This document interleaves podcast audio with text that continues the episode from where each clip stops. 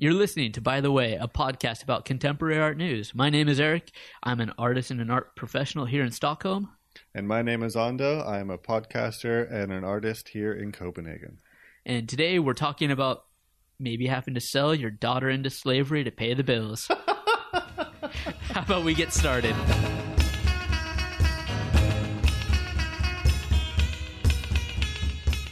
All right. So normally for uh, some of our new listeners, we would be presenting, or I typically would be presenting two stories uh, to Ando, getting his reaction. Uh, today, I think this one has probably enough legs, so I'm going to go with one. Okay. This is actually a story that you sent me a link to, but you promised you weren't going to read it and keep yourself ignorant, so hopefully you have. You know what's hilarious is I actually don't even remember what that was. I remember I sent it to you, and I remember being like, "This is a good story," and I, I honestly do not remember what it was. So you play stupid very well then. uh, no, so the story that you sent me that you don't remember uh, is about Documenta 14. So this is one that is, for some reason, just keeps sticking in the headlines right now. Uh, Documenta is a contemporary art exhibition that's uh, started in 1955 and it's realized every five years in Kassel, Germany. Uh, this past year, so Documenta 14 was curated by a Polish curator named uh, Adam Szymczyk. I probably butchered it because I don't speak Polish, but hey. Uh, it was decided to hold the exhibition as well in Athens, Greece. So for the first time, it was a multiple city type of uh, event. And they tried to actually expand it in a 50 50 type of way. I think they've done a couple satellites, but very small All right. uh, the reason that they wanted to expand uh, to Greece and specifically Athens is they wanted to call attention to the failings of the capitalist system that allowed Greece to nearly bankrupt itself. Uh, and only after doing uh, so, you know, that they nearly bankrupted themselves, they needed a bank bailout to recover uh, as a- as a country. And it's about a decade later, and they still haven't completely recovered yet. Oh, the foreshadowing is sweet. Oh yeah, right. Irony. so a few weeks ago, there was a German uh, local newspaper that reported that Documenta blew through its allotted budget. You want to guess what the budget for Documenta was, by chance? Oh yeah, that's a good question because I do not remember. I would say the allotted budget for Documenta is a hundred million euros. Oh, all right. You're more generous than they were. Uh, it- you know, the the council or whoever they uh, gave it. It was a 44 million uh, Okay. U.S. dollars. So, and the problem was that they actually overspent by nearly 20 percent. So, about 8.5 million dollars. Uh, it's important also to note at this point that the way that Documenta is set up, that the city of Kassel and the uh, German state of Hesse, where Kassel is, are shareholders in the entity that is Documenta. So they're on the hook for everything. So after the news broke by this uh, this German newspaper that there was dramatic overspending, uh, the blame game started, and the it's kind of murky on who is to blame for what. But the the the general thing that you can say is absolutely poor management and oversight can be uh, blamed for essentially or getting really darn close to destroying Documenta and any future Documentas uh, because Right. of this. And it bears mentioning that Documenta is a very important uh, event in the art world. Yeah, it's it's uh, known because they have you know big budgets. They do big projects that can't usually uh, be realized without an institution like Documenta. Mhm. Uh, they take in a bunch of artists from all over the world. they commission a lot of works. absolutely and it, yeah they give the artists a lot of freedoms that typically artists can't afford or get the opportunity to do Hmm. now with that being said they have got criticism in the last few years uh, jerry saltz was one that pointed this out that i think this was in the last or maybe it was two reiterations of it ago that the Documenta talked about how well they spread and reach and bring in artists that might be underrepresented or you know don't have gallery representation at all. Uh, but he noticed that something like twenty or something of the artists out of the roughly let's say two hundred came from one gallery in New York. So, yeah. There's So- always something. Yeah, so there's mission statements and then there's actual uh, like execution as well. So Sure, but that's the art world. That is, yeah, it doesn't surprise me.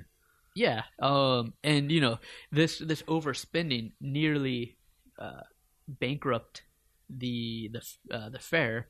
And just to put this in context, they they overspent by 8.5 million dollars. Now there's a Canadian art fair. Uh, that in 2016 they overspent by 200,000 and Mhm. obviously they're a smaller fair um, and that's why you know 200,000 is a much bigger deal but they have canceled the 2018 biennial fair of this because of that overspending they can't make up those losses now and that fair may not ever happen again just by that that percentage Right, it's going to be twice as hard to uh, to to get that off the ground after canceling one of one of them. Absolutely. Um, and I would like actually at this point tell any of the listeners that are interested uh, to listen to your episodes of the chart uh, podcast that you did of the chart art fair in Copenhagen. Um, that was your intro to chart.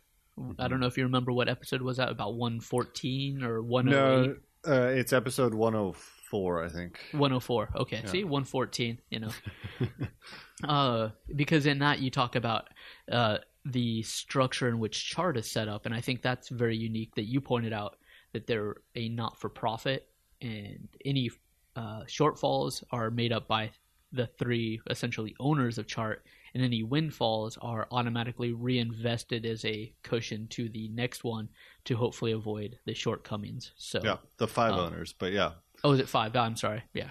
Um, but uh, yeah, yeah, and I think that you know, I, as I become more and more aware of how the art world functions, these sort of these these budgeting things really start to become very political. It's interesting, you know, as a person who is trying to make a living in the art world, uh, there's such an onus on doing things for free that I'm starting to realize, like, wait, some of these places have a quite large operational budget, and the thing that happens is like, of course, you can blow through eight million extra in no time. I understand that, but uh, you know, no matter what the budget is, it's a matter of percentages and just keeping an eye on it, right? I mean, Absolutely, and just knowing it, it's actually it's just basic management. Uh, knowing what you have, what your your costs are going to be. If you're in and out, um, if you can't balance the books,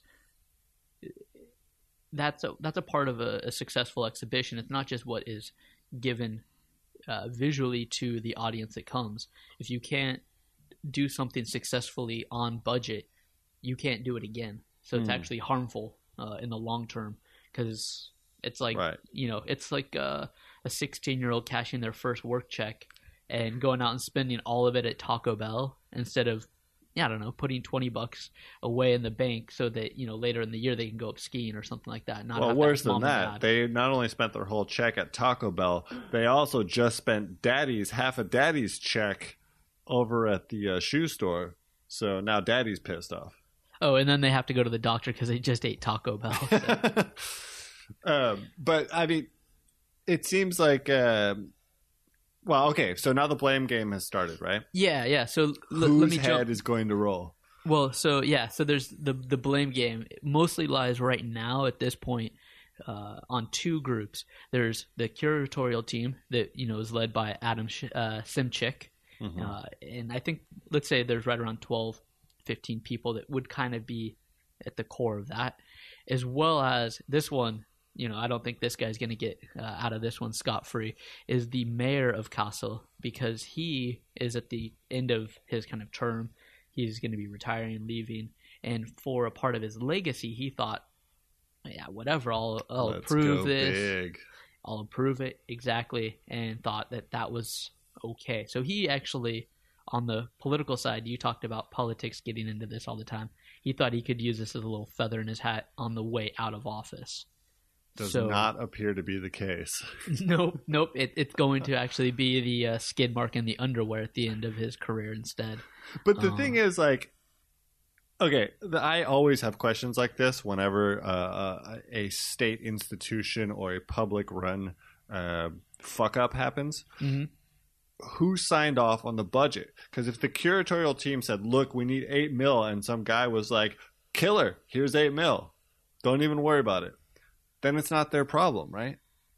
Yeah. So in this case, the way that I understand it is you have the board members of Documenta that were essentially using the last Documenta uh, budget to kind of go off of. Mm-hmm. And then they might have allocated, fiddled a little here or there. They then allocated that money. Then the curatorial team was brought in after. Right. So they're So- not in charge of the final budget. They They're get not in charge of the final- work with. Exactly. And so that's where the curatorial team is then responsible to follow the numbers. They might have presented some stuff along the way and said, hey, we might need an extra, you know, 4% here or a little 10% there on uh, a particular part over this five year, you know, period between exhibitions. But ultimately, the board members gave them a budget to start with to work within. Um, Yeah. the curatorial group are supposed to, you know, foresee complications and costs and come in below those like a contractor building a building. And if they can't, they need to ask for that money so it can be, you know, allocated prior. And, you know, uh, most things do go over budget. That's not a surprise. But when you're going 20% over budget, that's the big thing. The other part that makes it uh, kind of a scandalish type of thing or such a problem is like I said at the very beginning, remember who the sh- part of the shareholders are. It's the city of Kassel and the state of Hesse. So this is where the irony comes back as well. Remember the Greece part, the Athens, Greece, the bank bailouts. The city, so the taxpayers have had to come in and bail out Documenta to keep it open uh, through the duration of its exhibition period. And they are the ones online now to the creditors, and they are the ones that saying that are saying Documenta is liquid enough to continue, and that they'll receive the rest of their debts. I think uh, the city of Kassel or the state of Hesse uh, put up three and a half million euros of, you know, towards the debt. Um, I think so- that's hilarious that they had to go hat in hand and say, "Look, we made an ambitious fair, looking at the uh, systematic financial problems with public institutions in a country, and uh, our own systematic financial issues caused us to lose eight million euros while doing this fair."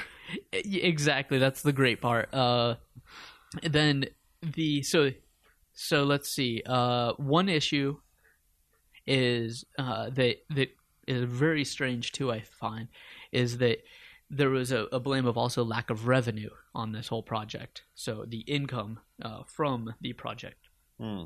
and one one thing is they had all these visitors, but in Kassel they charged people. In Athens it was free, and so there was eight and a half uh, eight hundred and fifty thousand visitors to Kassel, and three hundred and thirty thousand to Athens. Even if they charged them five euros a pop, you know you're sitting pretty darn nice. You're not going you know, uh, you're not blowing through your, your budget as much. Right, it's getting one and a half more gain. right there in ticket sales. Exactly, and that's at five euros, and we know five euros is way too cheap. So, um, But I mean, again, that should have been budgeted. They knew they can have some sort of revenue projection based off of ticket sales, right? I mean, but this is the funny part: the curators are trying to make this statement about capitalism, so that's why it was free. you still have to make a fucking budget, though. Absolutely, you still have to remember things cost. Uh, even in a socialist, uh, communist society, things it, money money makes the world go round. You gotta you gotta have the your ingoing and your outgoing. They have to match up. If Dude, not, all those curators got paid. Everybody got paid. the the the head curator Adam Szymczyk, he actually uh, I saw received right around hundred thousand euros per year in his role. Hmm. So let's just say, and he's the head one. Everybody makes a little less than him. His Mhm. team is ten to you know fifteen uh, people. Right there, you're looking at let's just call it right there a million euros Hmm. in salary over a four year period.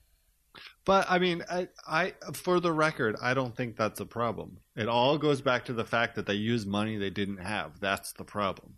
Oh, sure, yeah. I and being you and me in the arts, uh, I think people need to get paid uh, a living wage and a competitive salary. Uh, And people work their fucking asses off. There's no doubt about it that putting together Documenta has to be one of the most insane, gnarly, hardest jobs ever.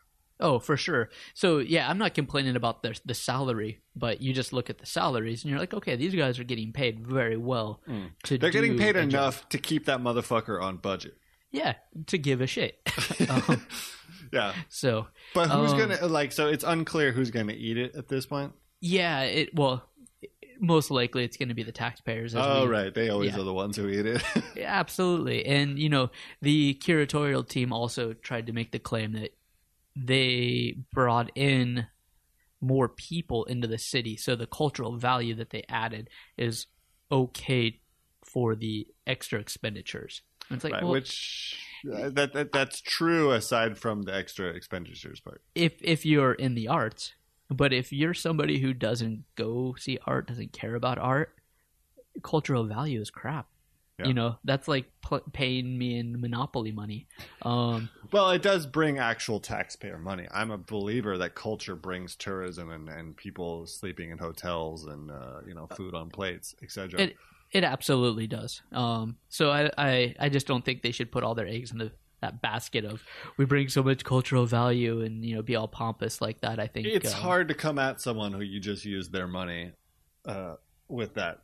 I mean, the question to me, like, is this going to have political ramifications? Because obviously, there has to be some sort of public acceptance uh, to use the money on something like this. And as much as we know that Document is an important event, you're right.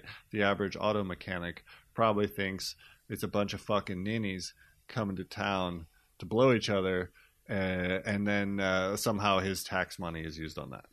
Exactly, and that that's kind of what I'm trying. to You know, is I come from uh, you know a working class background. I didn't grow up in the arts, so I know when I hear uh, you know m- remarks from family members. So, and th- this is one of those cases I I'm kind of thinking, yeah, yeah. It doesn't look good. So I just also want to tell you a couple of the unexpected costs that they ac- accrued, which you should have been able to see. That's uh, kind of funny. Is they had all this artwork in Athens, Greece during the summertime. Uh, all the artwork needed to be climate controlled, and nobody really expected the amount of AC and the electric bills.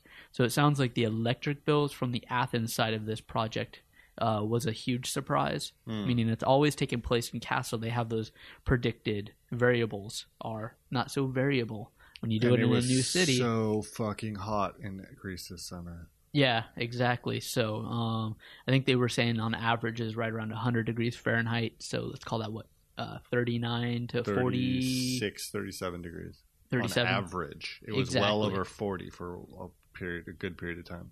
Exactly. So that was a huge part.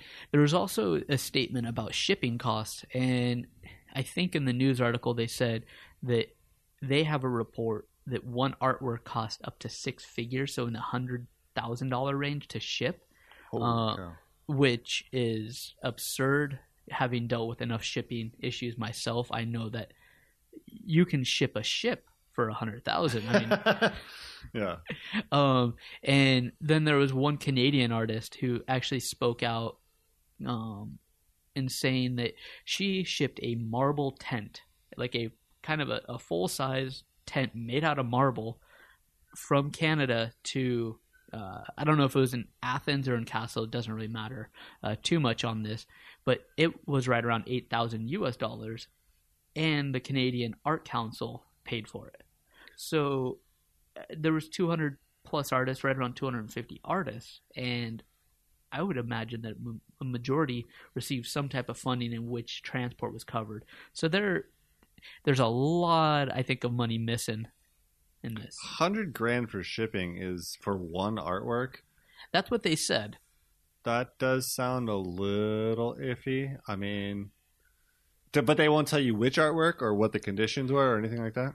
Not in this. It wasn't. It was kind of a uh, a buried line and you know in the tail end of an article, which I'll uh, you know we'll have links to in all in the, the podcast. So you know you can go look at all of this. It's on a handful of uh, websites. eFlux has some of the best descriptions on uh, what happened. Uh, they have a letter uh, also from the curators to kind of the, the public stating their position. There's also been another letter that came from the artists.